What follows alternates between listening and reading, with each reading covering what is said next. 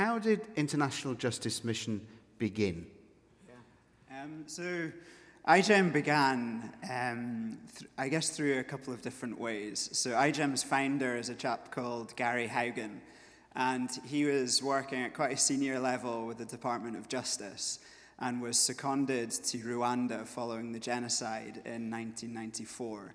Uh, he headed up the United Nations investigative delegation that really had the job of documenting what had happened. So he was literally wading through bodies at massacre sites.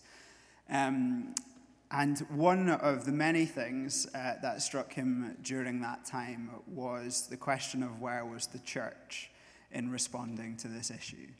Um, another thing that struck him as well is that if there was a justice system uh, in Rwanda that was functioning in a way that seeks to protect the poor from violence and seeks to call violent acts to account uh, at an early stage, um, you know, this uh, could have been avoided. Um, so this wasn't in place. So Gary came back from this experience and uh, essentially carried out an audit uh, of organizations, Christian organizations that were responding to the call to seek justice, and whether any organizations were working very closely with justice systems to try and bring about change. And uh, in 1997, there wasn't. So uh, Gary set up IJM, uh, just one person, and it's now a global organization of over 600 staff. And what does it do? Yeah. How does it work? How does it change a legal system? How does it protect somebody who is in poverty in the two thirds world? How does it change the way in which they live? Yeah. Um, so it comes alongside a number of different types of uh, violence that particularly those that live in poverty are vulnerable to. So that might be uh, modern day slavery, it might be human trafficking, it might be sexual violence, police abuse of power, any number of uh, things. Um, and as an organization, we uh, have field offices. We have 18 field offices throughout the developing world.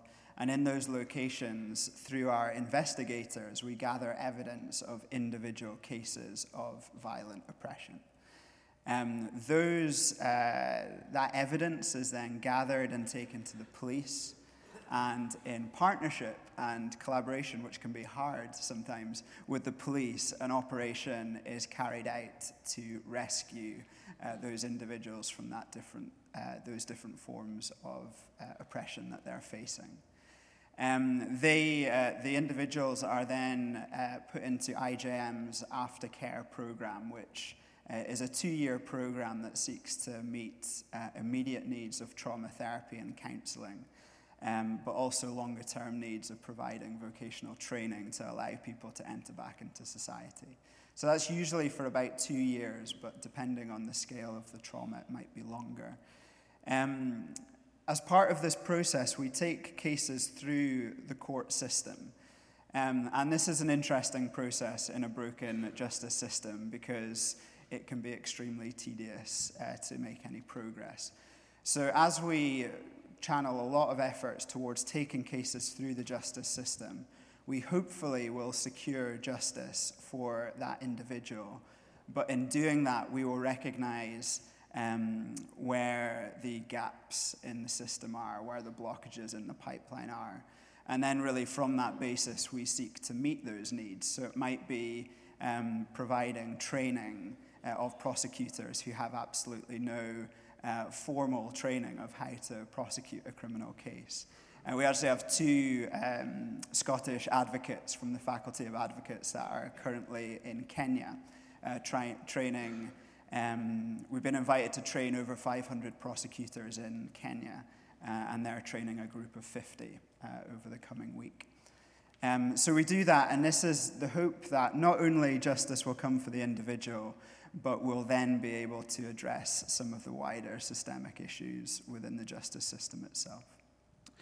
Now, well, that, sounds fine, but it sounds quite dangerous work if you're taking people out of, taking women out of brothels, if you are people who are trapped in child labour, yeah. if you're removing them, then obviously the people who are controlling them, um, they're not going to appreciate that. So it is, it, it's quite dangerous work. Yeah.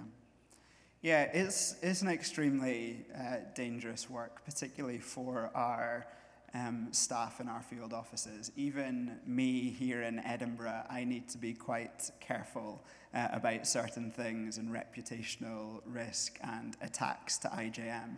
So it's dangerous here, but uh, in, the, in our field offices, it's another scale.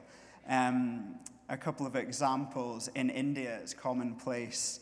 Um, let's, let's say uh, a slave owner owns a brick factory. Uh, and he has heard that there's going to be a, an operation, even if the police are part of this operation. It would be quite common for him to basically call his friends. Uh, and we've had uh, mobs of 50 to 100 people descend on a brick kiln when our staff are there, when the police are there. Um, so it's extremely dangerous. Um, another example in our uh, office in Uganda, um, it's one of our most dangerous offices in Gulu in Uganda in the north. Um, you might have heard of Kony uh, and the Lord's Resistance Army child soldiers. A lot of that, re- the recruitment for that took place in the north of Uganda in Gulu. Um, we do work with clients that have had their land taken off them in, in Gulu. And one particular staff member in the Uganda office, one of our investigators, uh, him and his family got cursed uh, by a witch doctor and were threatened uh, with their lives. Um, but thankfully, they were safe, and uh, that witch doctor is actually now in prison.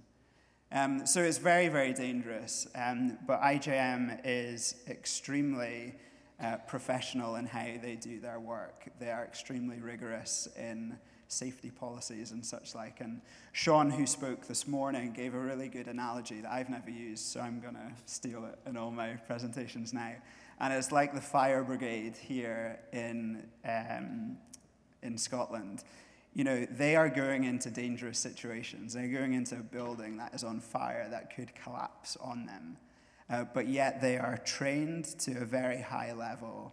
Um, they are trained to weigh up risks um, and they are willing uh, to put their lives uh, on the line for the sake of others. So that's really uh, what IJM are doing. When I heard, um, saying this morning, I heard a, a woman called Pranitha Timothy, who is an IJM worker in India. She's probably about 34, 35, and she was speaking at a conference I was at where she said simply that whenever she goes out on one of these raids, she says to her young children, um, Well, mummy might not come back. Mummy might die. And she says goodbye to her children, says goodbye to her husband, and then goes out on the raid. And even worse, they, at the conference, they then got her husband and children and parents up on the stage, mm-hmm. and we prayed for her. And you suddenly saw the fragility and the reality of what it was to do, to do this work. Now, I mean, we hear stories about India or Myanmar. Mm-hmm.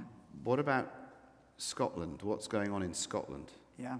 Um, so, so I should, should have maybe said this at the start. I work for IJM here in Scotland. Um, so part of my job, as well as coming alongside churches in Scotland and legal professionals, uh, part of my job is coming alongside politicians and the Scottish Government. Um, so part of my advocacy and my efforts in that area has focused on the issue of human trafficking in Scotland. Um, and thankfully, over the last few years, there's been a lot of talk uh, at a legislative level, at a political level in Westminster and in Scotland, in Northern Ireland, and in Wales as well. Um, something that I'm uh, currently kind of working uh, with some politicians on and the government on is the Human Trafficking uh, and Exploitation Scotland Bill. Um, this is a bill that was originally introduced to the Scottish Parliament as a private member's bill in 2013. Uh, and then, due to widespread support from politicians, from society, it was taken on as a Scottish Government bill. Uh, so it's likely to become uh, legislation in June or July of this year, which will uh, make Scotland a hostile place for traffickers and a lot safer for vulnerable people and for victims. Um, as part of this process in putting together this bill, there was an, uh, an estimate that uh, one person is trafficked into Scotland every four days. Um, and this is thought to be the very tip of the iceberg. This is of people that are recognised as having been trafficked into um, Scotland. Uh, at a UK wide level, uh, the Home Office published a report just at the end of last year, some of you might have seen it, uh, saying that an estimated 10,000 to 12,000 people currently live in slavery throughout the UK.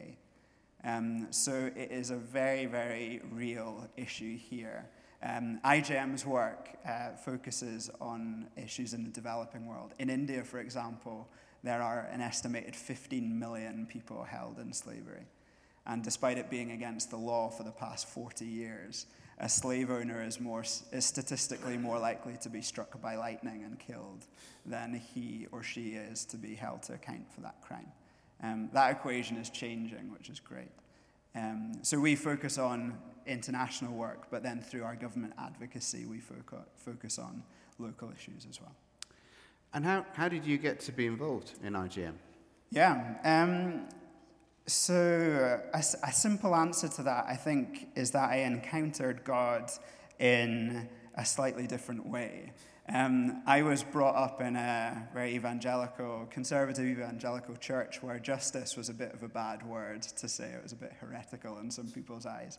Um, and I uh, studied law uh, in Dundee, um, and then got to the, to the, end of my law degree and was a little bit disillusioned by law. I didn't want to practice, so I went to Bible college for two years. And it was in that um, process of taking two years to God, study God's Word, I realized that the theme of justice is not a bad word in the Christian life, and it should be something that is very much rooted in all that we do and how we um, relate to God and how we relate to, to one another. Um, so that was a massive catalyst for me in my uh, movement towards IJM. Um, I applied for an internship and was accepted to do an internship in Washington, D.C. at our headquarters back in 2012, um, which was probably coupled with getting married. It is probably the best thing I've ever done uh, in, in my life. Um, is, Ch- is, Charlie here tonight? She's not. She's slacking off. She's, she's slacking. She's, she's, probably. Be, we'll tell her that you said it was on a par with getting married. yeah. Well, yeah, that was a bit controversial. oh, well, moving on.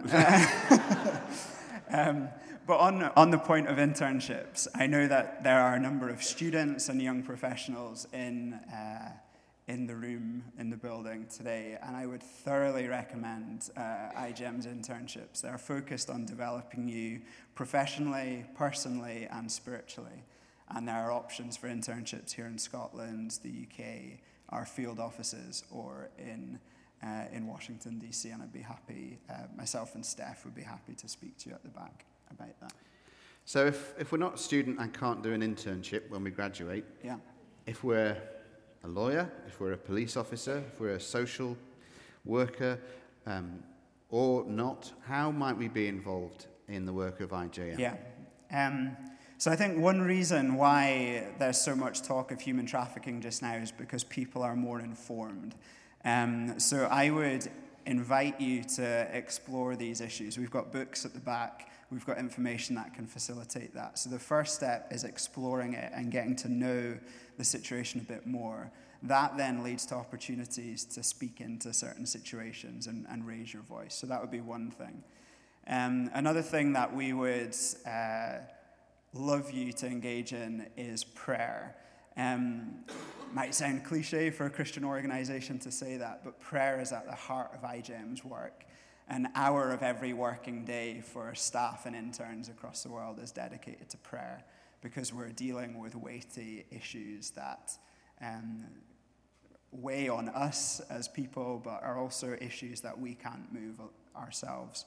So prayer would definitely be one. And actually, as part of that, with P's and G's, we're going to start a justice prayer community, um, which is something that's going to meet every six weeks. And it's going to meet on a Saturday morning. And this is going to be an opportunity for not only people to support IJM's work in prayer and to learn more about that, but I'm really keen for it to come alongside people in the congregation that are passionate about these issues, um, people in the congregation that are connected uh, to these issues in their workplace, whether they're lawyers, police, social workers, care providers, that type of thing. Um, so it would be an opportunity to really invest in you and pray for you guys as well. Um, yeah, and just uh, come and speak. Oh, yes, card. So I didn't uh, forget it, and I managed to forget it. Oh. Um, on all of your seats, uh, you have a petition card. This is something that I would love for all of you to partake in. Um, to set the context of it, the United Nations set goals uh, periodically for eradicating issues of poverty globally and climate justice and various things like that. Um, for the past two years or so, IJM have been campaigning at a United Nations level for the issue of justice, uh, security, and uh, the problem of broken justice systems to be at the forefront in the fight against global poverty. Um, there's been some really positive steps towards that, um, but I would just invite you to add your voice uh, to our campaign.